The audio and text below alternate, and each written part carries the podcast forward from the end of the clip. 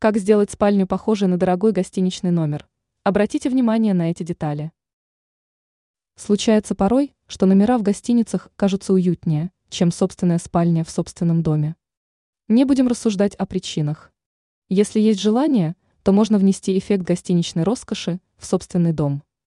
Эксперт сетевого издания «Бел новости» в области дизайна и интерьера Юлия Тычина рассказала, как превратить свою спальню в дорогой гостиничный номер. Одеяло и постельное. Оно должно быть большим, а на вид казаться непременно дорогим. Желательно, чтобы и материал с наполнителем были натуральными. Постельное белье лучше купить белого цвета. Цвет будет подчеркивать чистоту и свежесть. А белье с рисунком или разноцветное удешевит интерьер. Освещение. Свет в спальне должен создавать особую атмосферу.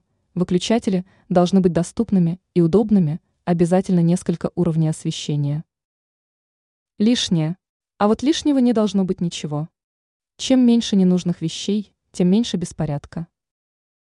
Цвет. Цветовая гамма должна быть в духе тихой роскоши, спокойная, натуральная, нейтральная.